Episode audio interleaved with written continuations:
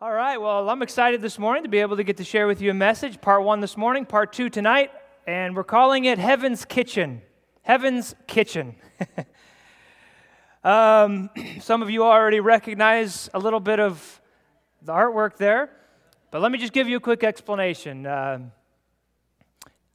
the, this comes from the term Hell's Kitchen. This is kind of built a little bit off of that, and uh, it's a play off of that. But let me just explain Hell's Kitchen. Hell's Kitchen actually originally, that terminology came from a notorious neighborhood in New York City. Actually, it's still there. And, but they've changed it a lot, and it's, it's, uh, it's, I'm told it's a lot better than it used to be. In the early 1800s, they, uh, late 1800s, excuse me, they, there was a culture in that neighborhood, and it was a pretty rough culture. And they don't know exactly who coined it, but somebody came along and said, it's like, it's, it's worse than Hell's Kitchen in here.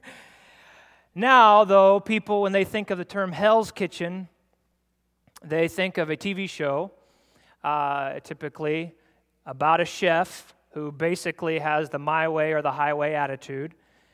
And by the way, I don't suggest watching, watching that TV show. It's laced with profanity. I mean, the guy is just uh, merciless. And he does it all for entertainment, I think, but he is certainly building a culture in that. And the culture he's building is that you better do it my way, and if you do it my way, you'll become a successful chef. So he's created this culture known as Hell's Kitchen. Uh, but let me tell you what, that is not a good culture for real life, though. That may be okay on his show and it may be entertaining for some people. That is not the way uh, to, have a cult, to have any kind of culture around you. So today, though, we're going to talk about family. I want to use this because uh, I want to have a home that is filled with heaven. I don't want to have a home that's filled with hell. And I don't want to have a home filled with what other people might think is good, but what God thinks is good. and I'm so I'm particularly talking to parents this morning, but I hope that everyone will tune in to what I'm saying. I'm calling us to create, and it's up to us as parents especially to create, and husbands and wives really, to create a God defined culture in our home. But this culture, we want it to have its own unique personality, unique to you, unique to me, but it needs to be transformed by Jesus and it needs to be conformed to God and His ways and to the Word of God. A home life, we want a home life that is getting its direction from heaven. So that's why we're calling this Heaven's Kitchen. Since we're mostly talking to parents today, let me just say this. I know not everyone in here is currently at this moment a parent. Um, and I know there are some in here that hope to be one day. And so I encourage those folks to put some of this stuff in the bank for later and uh, save your notes or whatever but uh, I'm going to show you some key verses that you can go to to help someday with that. But there are also grandparents in here, there are brothers, there are sisters, there are uncles, and there are aunts in here, etc., etc. This is an opportunity for you to learn how to encourage those people who are parenting right now and how to pray for those that are parenting right now. And, and uh, they need your help. They really, really do need your help. So we appreciate what you can do to help with that. And let me also say this some say to pastors, and I've heard this said before, you shouldn't preach on parenting until you have grandkids that are serving the Lord. I see the wisdom in that, I do. However, this morning, I am not coming to you as an expert on parenting, okay? Uh, you know that because you know me. and I have six children and I raised them right here. I have five sons and one daughter, and you watch me, you watch my children. So this is a little bit daunting for me to come up here and stand and talk about parenting because you're going to hold me accountable. And I'm willing to do that uh, because I want to be held accountable as a dad, as a husband, and all of that. But I am not an expert. And, um, but I am a person who loves the Word of God. And I also know this I believe, I believe strongly that the Word of God is the best parenting book that there is. And so if I want to have a home that's, that's filled with heaven, then I better understand how to raise children in the way that God wants me to raise children. I want to get the answers from Him, not what Dr. whoever says. I want what Dr. God says. But here's also how I come to you. I come to you as a pastor also who loves people. So anything I say today, it's eh, I, I want it's because I love people. I love families, and I love parenting, and I've dug in a lot to find out what God has to say about parenting. And I'm also a student of people, and I've seen firsthand some good Christian parenting over the years. You know, I've talked about parenting a few different times, at different seminars and things like that with, with my uh, leading from the couch ministry. When I do, I always say, I say that to folks listen, I am not an expert. I, I am not a parenting expert. Do not look at me that way. I love the Word of God, basically what I just told you. But I also say this I am a fourth generation Christian on my mom's side, and I'm a third generation Christian on my dad's side.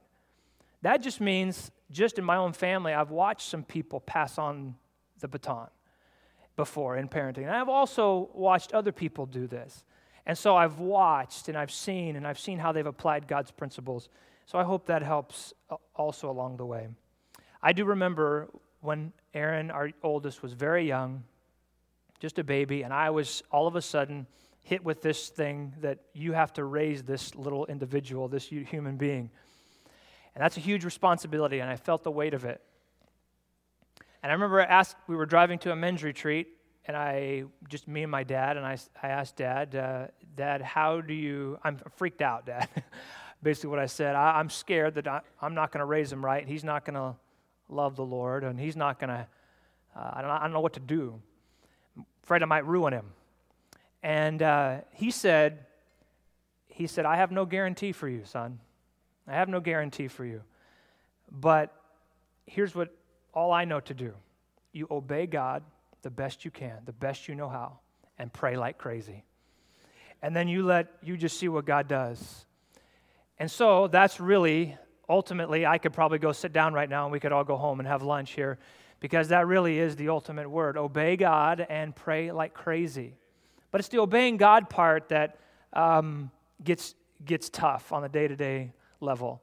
And so I, I want to give us some, some stuff here today about the obeying God and what God has to say about this so that we can obey Him. And I've searched the scriptures so I can do that. I am determined at this point as a dad to just let God lead me, and then I'm going to leave the results to Him. So I've learned over these last few years in the parenting, my oldest is 17 years old, so I've been doing it that long, to relax a little bit. Relax a little bit do my very, very best, work my tail off, pray like crazy, but just relax a little bit. I want to encourage you with that as well. Let me, let me open this this way, though the need for this message. The, there was a time in America when families looked more like the biblical model of families. Now, there is no family that's perfect, never has been, never in America. Even the good old days weren't always good, okay? There's a lot of bad stuff going on. But in general, a lot of the families looked more like the biblical model, and that was good for our nation. It was good for our country. Um, but America's families have even changed over the years, and it doesn't take a rocket scientist to see that. Our culture, by and large, has gone so many years now in the opposite direction from God and His Word that if you try to explain to, let's say, a college student on a, on a college campus, if you try to explain to them what God says about parenting and describe a biblical model of the home, they'll look at you like you just stepped off of Mars. It won't click, it doesn't make sense, it's, it's foreign. It just doesn't, and in many ways, it doesn't even seem right. And so it is countercultural to do things God's way. Uh, God's ways are strange to people, but this is no surprise we, if we look at history, we find that the, this decline of the family has been, go, has been in civilizations for thousands of years. And it's been a pattern like this. A civilization will rise, and then the families will start to break down, and then eventually the civilization goes under. It's the same pattern. And it's not me saying, just me saying this. I'd like to show you here one of the most interesting studies I've ever seen, maybe the most interesting study I've ever seen. Someone called this the Harvard prophecy. The Harvard prophecy, because it comes from a man named Dr. Carle Zimmerman, and he wrote this in 1947, his magnum opus, his book, his study for all these years that he wrote called The Family and Civilization. He was a professor of sociology there. As far as we know, he was not a religious person, but he just studied all these different civilizations the Greek civilization, Roman, Babylonian, Assyrian, Sumerian, and then the Western civilization. And he just looked at their pattern. And he found that all of them began with a strong family unit that resembled the biblical model. But every single one of them, he also found that the downfall of each society was directly associated with the breakdown in that traditional family unit. Zimmerman came to the point where he wrote in his book, he gave eight symptoms, or eight predictors, if you will, that foretell then the demise of a society. These are his words back in 1947. I'm going to show them to you here. The eight things, eight symptoms or predictors that foretell the demise of a society. Here they are. Number one, marriage loses its sacredness. It's as it is frequently broken by divorce. Such divorces do not consist of guilty parties, but simply two people who wish to terminate a relationship. Basically, no fault divorce. Number two, the traditional meaning of marriage is lost. Alternate forms of marriage arise, and individualized marriage contracts are advocated. Pseudo intellectuals begin to theorize that in order to save marriage, its form must be changed to a less strict, looser, more companionate structure. Number three, the feminist movement abounds. Women lose their inclination for childbearing and rearing, and the birth rate decreases. Number four, there is an increased public disrespect for parents, parenthood, and authority in general. So that parenthood becomes harder for those who still try to rear children. Number five, there is an increase in juvenile delinquency, promiscuity, and rebellion. Number six, the hostility of pseudo intellectuals toward the traditional family soon spreads to the common people, sealing the doom for the society. Number seven, there is an increased acceptance of adultery. And number eight, there is a tolerance for and spread of sexual perversions of all kinds, especially homosexuality, but including others such as rape and incest. This generally marks the final stage of a societal disintegration. Now, that is a Harvard professor back in 1947 writing those things. And doesn't that seem so prophetic? I mean, doesn't it seem like you can just kind of read America between the lines there? Now, it all begins when it's a society goes going against God's design for a family. Now, I don't want to be an alarmist this morning. I'm not trying to freak anybody out, um, but I do have genuine concern. I have genuine concern about the world that my children face, that my children will grow up in. But let me put this into perspective here. In every one of those civilizations, there were God's people. And, and remember this that God's people are no strangers to going against the flow. We've always done that. We've been through this before, and you know what? We'll do it again. But this is why what I'm talking about is so important, I think, this morning. We need strong Christian homes. Our homes have an eternal purpose in days like these, the days that we see. Our families can actually promote the gospel in greater ways in days like these.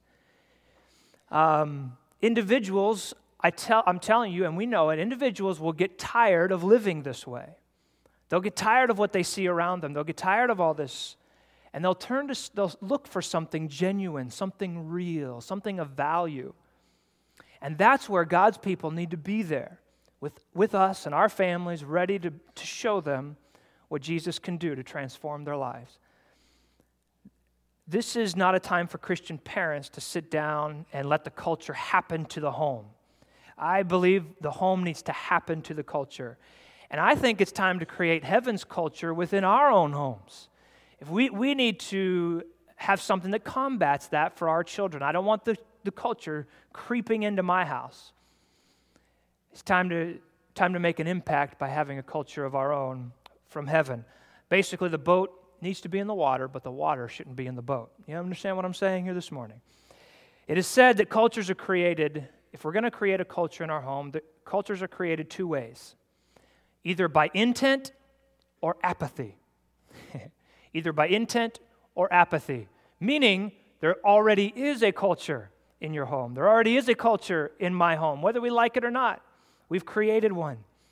And I want to have a culture that's created by intent. I want to happen to the culture. I want to make something happen with God's grace. But make no mistake, there already is a culture in your home right now. And so we need to understand that and then embrace God's way. A lot of people, the culture we have is kind of passed down to us. You know, we're, we're, in factory setting mode. Have you ever gone to default mode? You know, you call up Apple and your phone's going weird and they say, let's go back to default mode.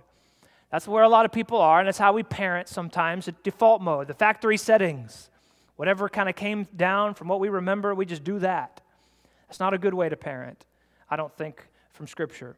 Eh, or some people follow a book, or some people follow a blog. Uh, and some people, some of us, are just flying by the seat of our pants. And that's all, those are all something, ways kind of people try to figure out how to do this thing. And I know it's not easy, believe me. But as people who lead homes, we need to step back and look at things and make sure we're doing it the way God wants us to from His Word. Now, again, I am not suggesting that we all look the same. Here's, here's the words I want to use this morning on that. God is not suggesting, and I am certainly not suggesting uniformity where we all look exactly cookie cutter. I'm not suggesting uniformity, but I am suggesting conformity.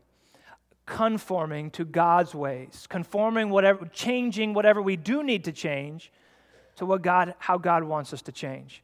It's a shame if we don't, if we look and think, ah, it's fine, if there's something that needs to be changed.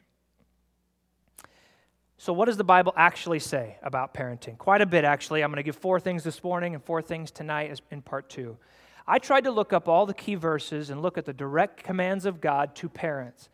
And I'll give some of those in each message. But what emerges when you start to do a study like that? God, what are you saying to parents? What's the most important things maybe what's the, mo- the bulk of the, of the teaching on parents god what is it that you're saying there's two main things that stick out and those are my first two points this morning uh, and then there's some other things that we'll share as well other principles so now i'm going to try to do this in a memorable way for us using this heaven's kitchen theme i'm going to put it uh, use some common kitchen tools to kind of help us remember what these things are what these principles that we gather from god's word are all right so here we go. Number one Christian home life should be a crockpot of teaching. The, the, the Christian home should be a crockpot of teaching. A home that takes the long range view of teaching the Word of God and character. Now, before we look at that passage, think of a crockpot. It, crockpot, a slow cooker, is a great invention. I mean, I'm telling you, it's a great invention because right now at home, a crock pot is brewing my lunch, and I'm going to be there pretty soon. And it's wonderful. It works while you're not working, you know? And, um, but you got to think ahead, you got to plan ahead. It takes a long time. And even with the invention of the Instapot, um, the slow cooker is still my favorite. You, want, you want that nice slow cook. It takes something that's hard and makes it soft. As parents, we want God wants us to slow cook our kids.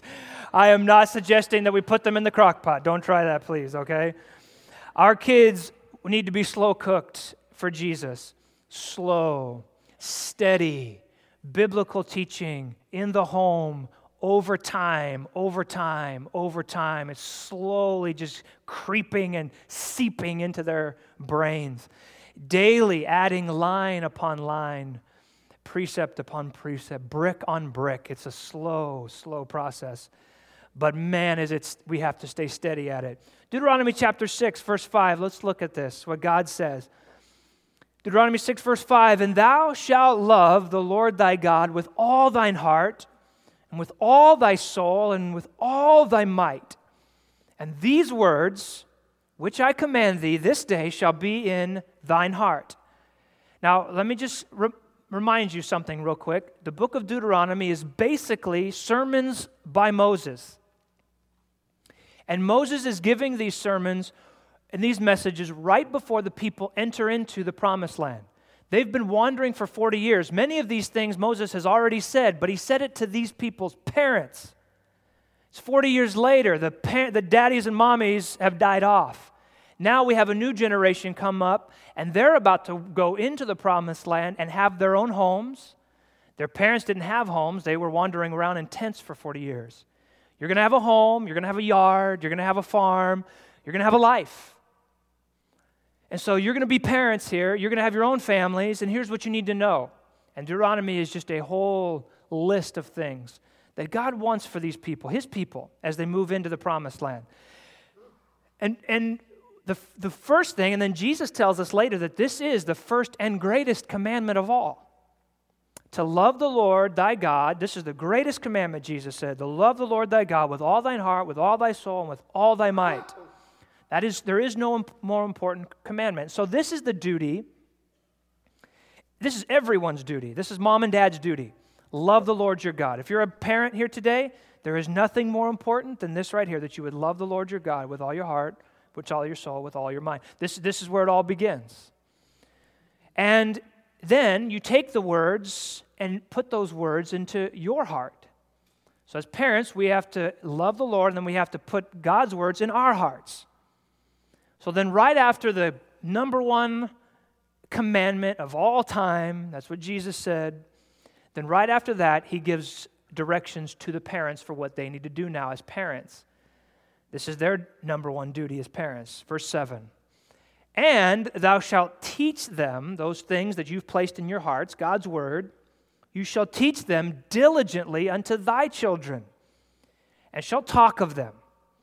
Watch this. When thou sittest in thine house, when thou walkest by the way, when thou liest down, and when thou risest up. And thou shalt bind them for a sign upon thy hand, and they shall be as frontlets between thine eyes. And thou shalt write them upon the posts of the house and on thy gates.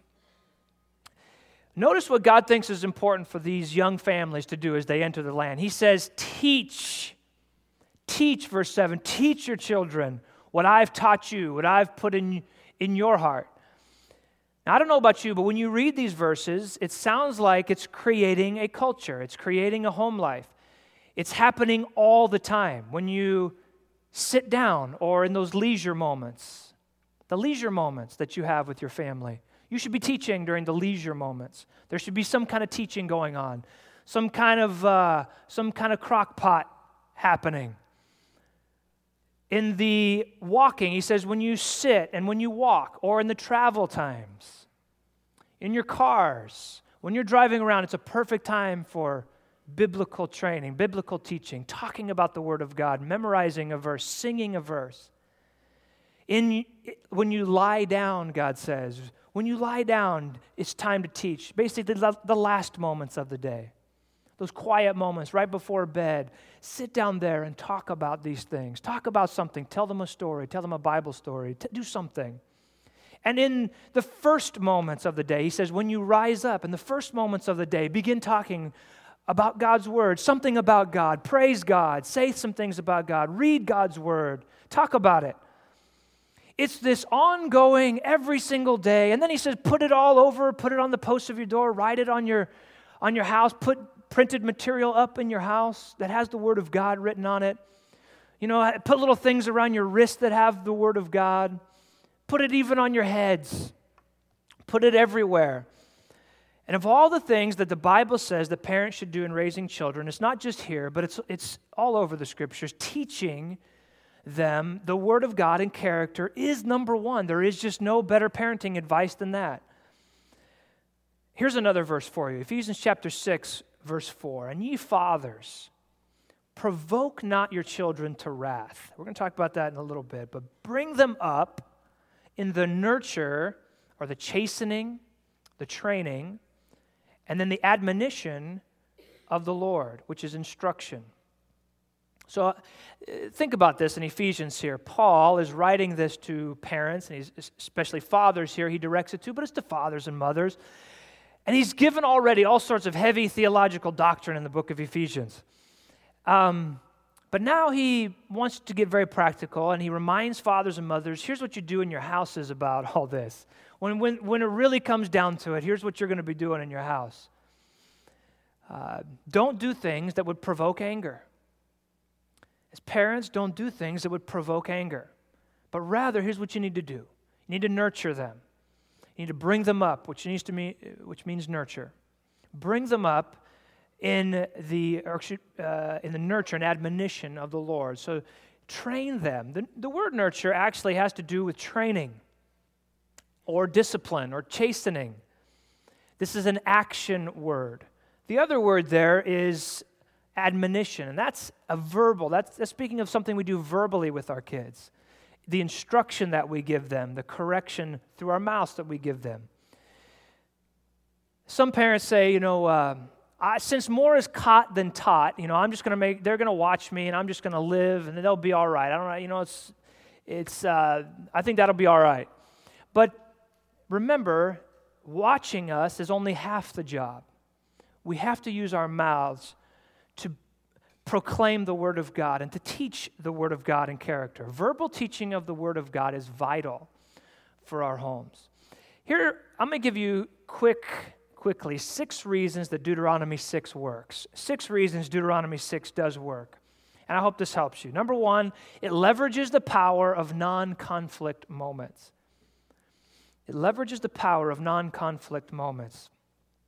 See, you're, with, with our kids, we, we have all these times, and I, don't, I can't tell you how many conflict moments there are in our home. All the time, I'm, I'm a referee for for some argument, it seems like. These guys, you know, my boy, I have so many boys, they, they play basketball, they play football, they play baseball, they box, boxing, they wrestle. They, they do all of the above in the house at times.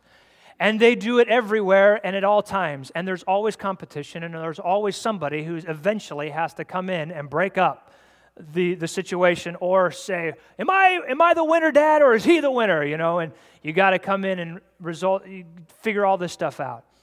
And then there's fights, and then there's discipline, and then there's all these kinds of things. Those are not the times. You can do a little bit of teaching, but those are conflict moments. And let me tell you something not a lot goes through that head at that moment. But when everything is calm, in the first moments of the day, you're all sitting down there, and I've already planned, I've got something that, a word of something from the Bible that I'm going to talk with my kids about. The defenses are down, there's no conflict, and people are ready to hear. People are ready to hear what you have to say. And as a dad, as a mom, I can talk with freedom. And so, by doing this all throughout the day, in the leisure moments, in the travel moments, in the moments that we get up, in the moments that we lie down, there's this, this times of non conflict where there's such power in that and they, they, they soak it up. And then they're ready for the next time that something might come up. So we use those non conflict moments to our advantage. Number two, it explains the moral reason why. The great series, uh, Growing Kids God's Way, uh, talks about some of these things. And this one is fantastic, and I love this one because kids are always asking why.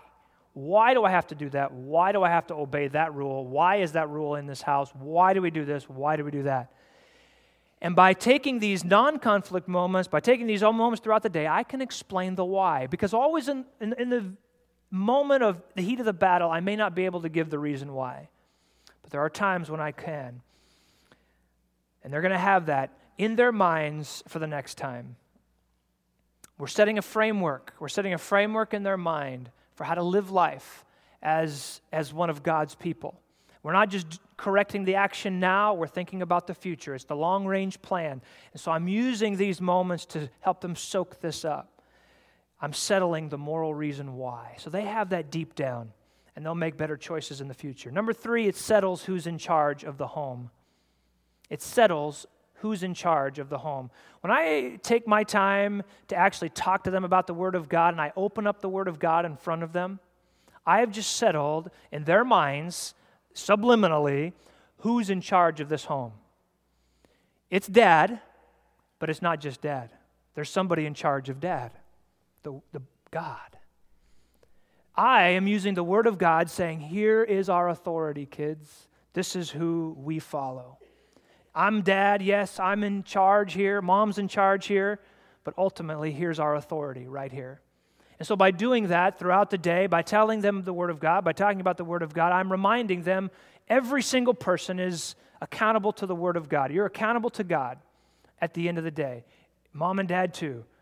And so, this is just a great way to settle the who's in charge idea. And then, number four, it creates healthy conversation, and communication is vital for healthy families. And I know one thing about communication, and that is if I do not do it intentionally, I do not do it. I will spend time on countless other things other than taking the time to have communication with my children. There's a lot of things I'd rather do in the moment, if you understand what I'm saying. And a lot of them revolve around entertainment or doing something else or a little phone that's in my pocket uh, that, that I should take my eyes away from and look to my children. Number five, it decreases the need for chastisement. I notice a huge difference in a home, in our home, when I'm intentional about teaching. When you do these all throughout the day, you're just reducing your, your need for so much discipline. And then number six, it brings in the supernatural. This is my favorite. I don't know about you, but I can't do this parenting thing. I cannot do this. I cannot do it without help. And I need the Lord Jesus Christ. I need God on my side. And this is a way to bring God into the home. Now, I want to just say, I know a lot of people might be thinking right now, now, how am I supposed to teach the Word of God all, the, all, this, all the time? It's easy for a guy who studies the Bible for a living to say this. You're standing up there and saying all this stuff. Yeah, nice, nice. But let me remind you Deuteronomy 6 was not addressed to pastors, was not addressed to spiritual leaders in the church or anything like that. It was addressed to regular dads and regular moms, all of us. And if God commands us to do something, if God commands his people to do something, then anyone can do it with his help. He doesn't command us to do something that's impossible. But it will take the effort, it will take a lot of effort. And nobody's going to do this exactly the same. It's not going to all come out in the same exact way. But that's, and that's not what God says. And I'm thankful for that. It's not uniformity, it's conformity. We're conforming our homes to what God says. We're not trying to create any kind of cookie cutter stuff. Now, think of cooking for a minute, though, when it comes to this whole Bible training thing. You're trying to teach your kids the Bible and you don't know what to do. And I understand that. At first, I felt like, like an idiot, too. And this is exactly how I feel. Let's go back to the kitchen thing with cooking. My wife is a great cook. And when she goes to cook, it's totally different than how I cook. When I cook, if I'm going to actually try to cook something, which I rarely do, uh, I will bring out the book and I will follow it line by line, and I am extremely slow. If I'm going to cook dinner, I have to start at 1 p.m., okay? So the dinner is ready at, at the right time, and I take all day to go down the list and make sure I'm doing everything right. And I read it about four, five, six, seven different times to make sure. When my wife goes to cook, it's totally different. She goes in there, she doesn't even use a book. And she's just throwing things in there, grabbing stuff really fast, throwing things in there. And, uh, and it tastes way better than what I did with all the exact little things. How does she do that? Practice and time and just having done it so much, it's second nature. That's exactly what this is when it comes to Bible training. At first, you go really slow and you feel like you're just driving, you're not sure, but that's okay. Stick with it. Stick with it. Keep going, keep going, keep going, keep going, because that's what God says to do, not what I say to do. God just says, keep doing this when you wake up in the morning and when you go down. Just keep doing it, keep doing it, keep doing it, keep doing it, keep doing it. And then pretty soon, you get better and better over time. So, how do I start this? Just start something. Start family devotions. Read the Bible in the morning or night. Memorize verses before dinner. Tell a Bible story before they go to bed. Ask questions about the Bible, what, what they, th- they learned at church, in Sunday school, or whatever. Then create a schedule. You're, I'm going to create a schedule. I'm going to do this. We're going to do this every day at this time. We're going to sit down. We're going to talk. I'll create that schedule. And then my, the next step would be do it poorly. Do it poorly, just but just do it. Just keep doing it poorly. This I'm doing it horribly. Perfect. You're doing just the right what you're supposed to do. Do it poorly, do it poorly, do it poorly, do it poorly, then pretty soon do it a little better, a little better, a little better. And just get used to it. And then just do not stop. Do not stop. Do not stop. This is a crock pot We just keep it going and keep it going and keep it going. But you know, probably the greatest thing in these verses, though, I do want to tell you that we can do as parents is to, verse 6, keep the word in your own heart. The more it's in your heart, then you'll be ready to share. Tiffany just sang that song Lord, I need to get up in the morning and I need to have time with you before the crazy begins. That's, that's, a, that's exactly what we're talking about. We've got to get the word in our hearts before we face all of this. And remember, the end goal of, for them is to, that they would love the Lord. I don't force them. I cannot force them to love God. It's impossible for me to force anybody to love God, but I can influence. I can influence. And I can become creative about filling my home with God's stuff everywhere. Here's the second culture that God wants us to create, I think. And number two here, a stovetop of discipline. A stovetop of discipline. These two things are the top two in Scripture uh, by way of at least the bulk of the Scriptures. What we see is teaching and then training or discipline. Discipline for discipleship, a home life where parents aren't afraid to turn up the heat of discipline for discipleship. The word discipline leads to that word discipleship. That's the whole point. We're discipling our children. That's the reason for discipline, it's the reason for training. The heat of a stove transforms the food that's on that stove from one state to another. And that's what we're trying to get at, and it can do it quickly. There are times when God wants us to turn up the heat on our children because the heat is what helps a person change. And He helps us change. You know, God loves you so much this morning. He loves every single one of us that are His children, and He loves you so much that He will turn up the heat on you. Hebrews chapter 12 said, Who He loves, He chastens or He disciplines. He doesn't treat you like you're not a son. He treats you like a son, and with a son, He disciplines them because He loves you. So God loves you enough to discipline you. So we're going to talk about discipline here for just a few minutes, and we're going to do this by way of what God says. But I want two thoughts here for you. Number one, there are many, many verses in the Bible about discipline. Many of them about parents disciplining their children and how wise it is. But the second thing is that almost all the verses on discipline are not telling us to let up, they're telling us to lean in.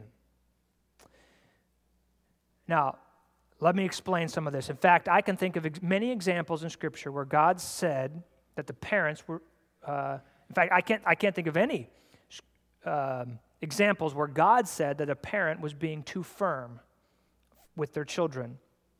Now, I'll clarify all these thoughts here, but there are examples of parents being too lenient in Scripture. David, the king, could not tell his sons no, and it cost him so much was a disaster. Eli, the priest, also could not control his children, and there was huge problems. Samuel, the prophet. So now we have a king, a priest, and a prophet, and none of these guys could control their, their children, and there was enormous issues. Their children were disasters. So we're not alone this morning in that, that struggle to chastise or to discipline our children. It's difficult to do. Um, there were people, great people in Scripture, who had the same trouble that we do. But remember, discipline is ultimately about discipling, it's about getting to the heart of a person. And so sometimes to do that, we have to turn up the heat. And I do not mean this morning screaming at our children. That yelling at a child deafens the heart. Their heart will not be changed. It'll just deafen that child. It will not be changed for the good. And I'm certainly, certainly, certainly, let it be said, I am not saying to beat our children. That is abuse, that is abuse, and it breaks the heart of a person. And we're talking about properly done biblical discipline.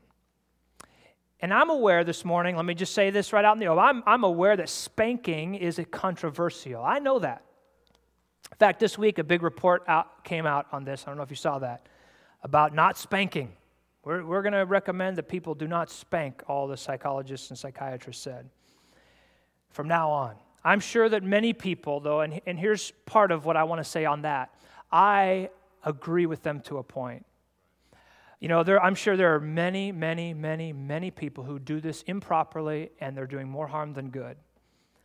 But I do want to make the point that there is a difference between simply spanking, or the way that some people spank, and then biblical chastisement or biblical discipline for a, a young child. I'm against abuse completely, but I am for biblical, loving, self controlled spanking.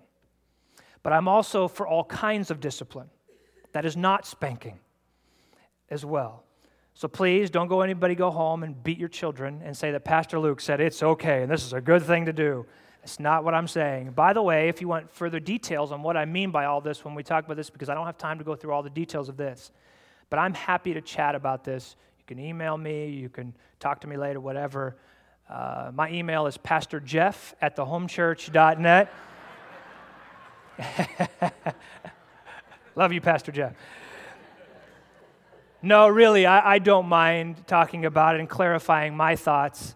Uh, but, uh, but my info is on the back of the bulletin there. You can contact me anytime. But let's look at what God says about this. Not what Luke Pollock says or anybody else says. Let's look at what God says on this. Proverbs 19, verse 18 Chasten thy son while there is hope, and let not thy soul spare for his crying. Proverbs 13, 24 He that spareth his rod hateth his son but he that loveth him chasteneth him betimes. Proverbs 22 15, foolishness is bound in the heart of a child, but the rod of correction shall drive it far from him. Proverbs 29 15, the rod and reproof give wisdom, but a child left to himself bringeth his mother to shame. And then 29 17, correct thy son, and he shall give thee rest, yea, he shall give delight unto thy soul. According to these verses, the biblical benefits of biblical discipline are these. Number one, they offer hope that a child will follow the Lord. The earlier we start discipline, the more hope there is. If you win in the early stages, better chances you'll win in the later stages. Number two, express it expresses a parent's love for their child. The Bible is very clear loving parents discipline. And I've even had young college age people come to me and say, I wish my parents would have cared enough to discipline me as a child. Number three, it drives away the binding power of foolishness. Number four, it brings wisdom to the child and removes shame from the family. Sometimes the best thing you can do for your whole family, not just that one child, the whole family, is to discipline that child. And number five, it gives parents rest, the Bible says, and delight. The overwhelming word in Scripture tells us that biblical discipline sets up a child for a significant life. It's like farming. You don't yield, when you farm something, you don't yield the results in the same season often takes time, but sometimes it'll happen immediately, and, and discipline will oft, often happen. You'll, you'll get the results immediately, some of that rest and delight. But sometimes it's just keeping at it because eventually we see the fruit of that. Here's the one thing I want to say on this subject uh, to all the families in here, and moms and dads, especially with young ones, you have to win. Win. Don't be weak. Win. Win. I think the pendulum has swung in the permissive di- direction in this generation. The crockpot approach for teaching is good, but the crockpot approach for discipline is not good. You, you can't ignore behavior. Oh, it'll come around. We'll just slowly kind of do things to try to aim them in the. That's not how it works with discipline. You got to get to it. You got to turn up the heat and get it to it immediately. And don't be afraid to hurt, turn up the heat biblically. I have, there are times in my life, and I remember one of our sons, Andrew, who's now just an exceptional young man. But you know what? As a little kid, boy, did we have, a go, have to go around and around with that guy. Stubborn, like his mother. I cannot tell you. Yeah, oops, yeah, did that come out? Uh, he, he, was, he was so stubborn. One day we came to church and I said, Say hi to your aunt. And he would not say hello. Say hello to your aunt. Wouldn't say it. Say hello to your aunt. And that's not just this. We've been dealing with this in the past, not just that issue, but he, he was just starting to build some, uh, some of that. And um, so I spent all of Sunday school dealing with that. All the whole hour trying to get him to just say it then to me. All I want you to do is say hi to me and he wouldn't even do that. And we went all the way through. But you know what? I won. At the end of the day, I won. He finally said it. Took all, all that morning. And you know, um, he's, I, I, see such great things in his life right now. But I, that's this is you know many of you have probably heard my dad tell the story of when he had to hold the paddle right next to me uh, when I wouldn't eat my sweet potatoes. You know, understand what I'm saying? I, and he, he, he held, you remember some of that story? And I still don't eat sweet potatoes today. I told him he ruined sweet potatoes for me. So here's the point you might ruin sweet potatoes for your kids, but you will not ruin their life by disciplining them. You, you will not ruin their life. It's, it's just, God does not ever say that. The next thing, the third thing, and I'm going quickly, we also need a home that is a cheese cutter of consistency. A home where leadership is predictable and organized. I love cheese cutters, okay? I do. These one that you see in the picture up here, I love that kind of cheese cutter. It frustrates me to get multiple different thicknesses of cheese on my sandwich. Drives me nuts. I will go wash the cheese cutter if it's dirty instead of just go getting a knife and just cutting the cheese. I want, I want a nice, perfect cheese. Ephesians chapter 6 4, it says, Fathers, provoke not your children to wrath. You know, nothing provokes and to, frustration a child more than inconsistency. We all understand this fr- frustration. Any sports fan will tell you, I always just tell the referee, I don't care how you just, just I don't care how you call it, just call it consistent. Everybody wants consistency. It's what we want. Everyone knows it's a huge struggle. Jesus said in Matthew 5:37, "Let your yes be yes and your no be no." I can easily go against that verse all the time. I do that. I say no to my kids and then I say yes when they whine. No, you can't have that. Dad, please, please. Oh, okay, okay, fine, fine, fine, fine. Just, what did I just train them to do? I just trained them that whining works uh, and or I threaten and repeat them, threaten them and repeat myself over and over again. Get this cleaned up. Then I come back later. Why isn't this cleaned up? Then I come back later. If you don't get this cleaned up, or consider this example. I came to a house one day. A lady, I was going to visit them. They, they had come to church, and I came to the house, the door, and I heard the loudest screaming I've ever heard in my life. She was screaming at her children, profanity flying out of her mouth you blankety blanking kids, and you never listen to me. You never let. I mean, as loud as she possibly could. I'm thinking in my head, first of all, I'm not going to knock on the door today. I'm just going to go back. The second, they can hear you, but they're not listening. They've stopped listening. Uh, you have inconsistently taught them how to behave. And it's. Um, it has caused you more grief than you realize. Um, heard another lady this past week do something like just very similar in the store. It's a hard truth to gulp down, but our frustrations as parents are often of our own making. Children really will rise to what we train them to do. Here are two results of inconsistent parenting. Number one, it trains children to be professional whiners. This is from Dr. Rob Rienow, who wrote the book Visionary Parenting, just ex- excellent. It trains children to be professional whiners. It's like a slot machine. You know, you never know when you're going to get it. And so they just keep whining, whining, whining, whining. Yes, I got mom to budge. And that's how we are. We parent with like slot machines sometimes. Let our yes be yes and our no be no. And be consistent. Be consistent. It frustrates children so much. Number two, it trains children that they can break any rule more than once. If I train my child to only obey me at a certain pitch of my voice, then, uh, then, then he knows now how long he can go. And so, okay, it's time to go. That is horrible parental training, and I've done it so many times. Inconsistency. But I just want to remind us of this also how bad inconsistency is in parenting. There's a, it's a two edged sword. When we are consistent, it's one of the greatest things in the world. Children thrive in structure, they thrive in consistency.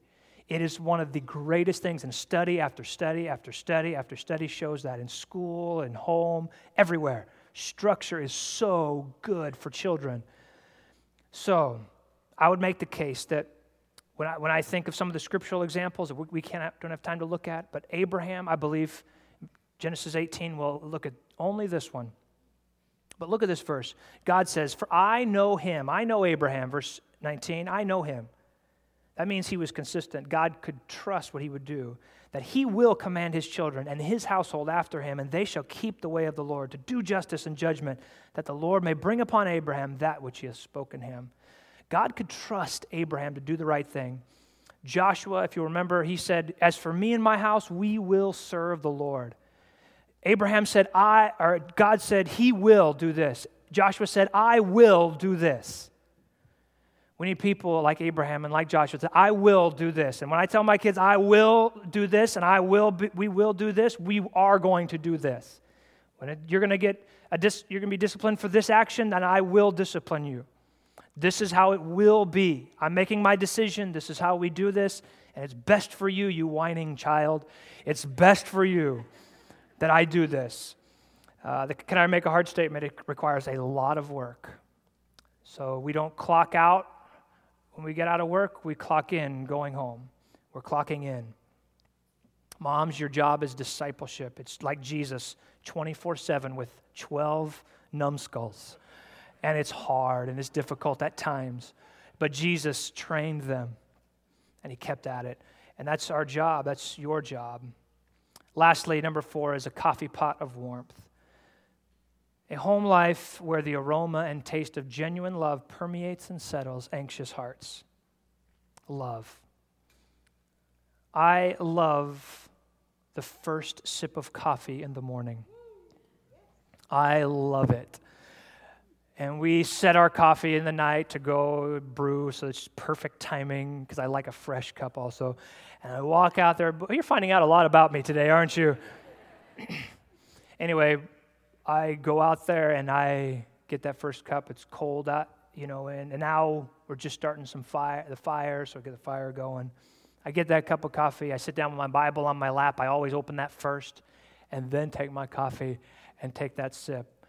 And everything is peaceful at that moment. There's quiet in the home because everyone's sleeping, but there's just so much peace. And I'm looking at the Word of God, and I have this hot cup of coffee. And there's just a sense that yesterday's stresses and yesterday's stuff is done. This is all new. This is a brand new day. And it feels good. It feels good. That's the kind of culture that I want in my home. That's kind of feeling I want every member of my family to have. I think it's the culture, that's the feeling that God wants his children to have as well. Just a feeling of security that everything's okay, dad's okay, mom's okay, dad loves me, mom loves me. There's a lot of love in this house. I'm, I'm not anxious. I'm, I'm, able to sleep at night and um, love. And that's how I create that by, by really pouring out love in them, pouring out love. Jesus was the example. There is no better parenting example than Jesus. If you want to know about parenting, watch Jesus. Watch how God parents his children. He says God is a father, he, how he parents us. But Jesus, when he, in Mark chapter 10, he came to the children, and all these parents were starting to bring their children to Jesus. Touch my child, Jesus. And Jesus, and then the disciples said, Keep those kids away. And Jesus said, Ah, hey, hey. And look what it says here. He was much displeased, verse 14 Jesus was much displeased with those guys for doing that. He said, Guys, I'm so displeased. I'm so, I don't, you don't get it. I need to love on these kids. And then verse 16, he took them up in his arms, the children, and he put his hands upon them and blessed them. Jesus was creating this culture. Guys, you don't understand yet. I'm teaching you. But this is a culture of love. I want the littlest ones to come to me. I want to put my arms around them. I want to hug them because I'm going to give them the love that they need, that they can feel. Not just the love I give, or love that I think I should give, but that they can feel. There are two sides to love giving and receiving. Giving is the action, receiving is the feeling. And we have to learn to lo- get, uh, love in a, in a giving way that they feel loved. Be careful what you say about your kids. You know, uh, it's not enough to just love my kids by going to work and paying the bills. I love them. It's not enough just to say, I love you. There needs to be love in a way that they can feel it. Um, and be careful with what you say. These kids are driving me crazy. Or I need some time away from these kids. Do you need to get away from the work of the kids, okay. But they hear that you need to get away from me. They'll hear that, they'll sense that, and they'll feel your stress. I have failed in this so many times. In fact, I want to kind of just fill you in on this. Just this past week, just this week, I am studying parenting this week. And I was tired after a long day on Thursday. And I was at home, and all the older kids, they came here for a rehearsal for our drama that's coming up, the Christmas drama. And all we had left was me and my wife and our littlest son, Joshua, four years old. Joshua is a fireball. Joshua likes to talk and talk and talk and talk. Again, he got that from his mother, I think. I don't know. But he is a talker. And he, um, Dad, Dad, do this. Dad, play with this. Dad, did you see this? Dad, look. Dad, here. Dad, what about this? Dad. Oh, man, oh, man. I just wanted to lay down on that couch and watch Thursday night football. And I told him, we did something. I said, listen, at halftime, I'm going to play soccer. Dad plays soccer. Dad plays soccer with me. Dad plays soccer with me in the house. All right, at halftime, I'll play soccer with you. And um, so we played soccer, and then I just, after that, I patted myself on the back. You are a good dad. You are a very good dad. Now go lay down and just relax. And so I went down and relaxed. And dad, dad, um, what about this? Dad, what is, what, is, what is that team doing? Dad, what about this? And several times when he would say dad, I would say, Yes, Joshua. Yes, Joshua. Yes, Joshua. Holding back as much as I could. But do you know what then he said to me after a few times of that? It killed me. He said, Dad, do you like me? This is the guy that's studying about parenting all throughout the week, okay? I just I'm telling you, they'll get you. Yes, son, I grabbed him, brought him under the couch, laid by me. I love you. I don't just like you, I love you. they need to know that we love them. You know, discipline, yes. Training, yes. Consistency, yes. Without those, it's a failure, it's a disaster. But there has to be this undergirding of love, this warmth that just invades and permeates their little minds and hearts. They know, they know, they know you love them. Everything's secure. They can go to sleep at night. No, no stress. I think a lot of kids are dealing with that because of this very reason. God says, perfect love casts out fear. Children should not have to walk on eggshells. They should not have to be afraid that dad or mom is stressed or angry. They should, go to, they should not go to bed with anxious hearts. Could I ask everybody to bow your heads and close your eyes this morning here?